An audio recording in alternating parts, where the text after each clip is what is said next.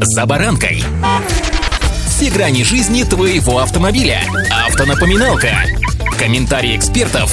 Советы по обслуживанию автомобилей в программе «За баранкой». В Москве завершилась выставка «Комтранс», по результатам которой, можно смело сказать, российский рынок коммерческого транспорта восстанавливается. Порадовало то, что представлены на ней были не только китайские машины. Российские автопроизводители активно осваивают новые, непривычные для себя сегменты. С вами «За баранкой» Александр Карпов. Здравствуйте. Автоновинки.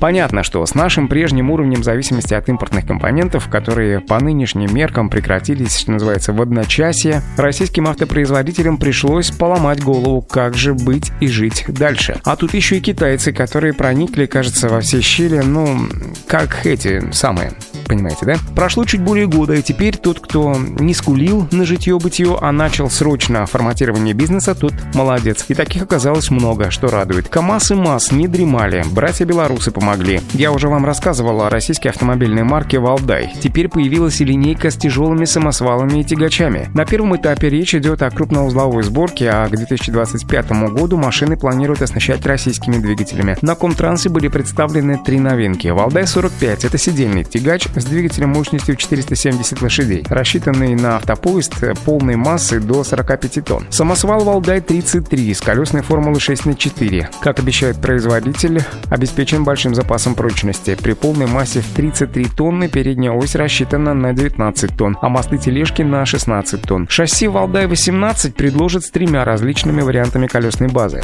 И с этими машинами Нижегородский автомобильный завод недвусмысленно метит в традиционный сегмент КАМАЗа. Производитель из набережных Челнов осваивает сегменты группы ГАЗ. На выставку помимо своих тяжелых грузовиков он привез множество вариантов малой и среднетоннажных грузовиков «Компас», в том числе и с задней пневмоподвеской.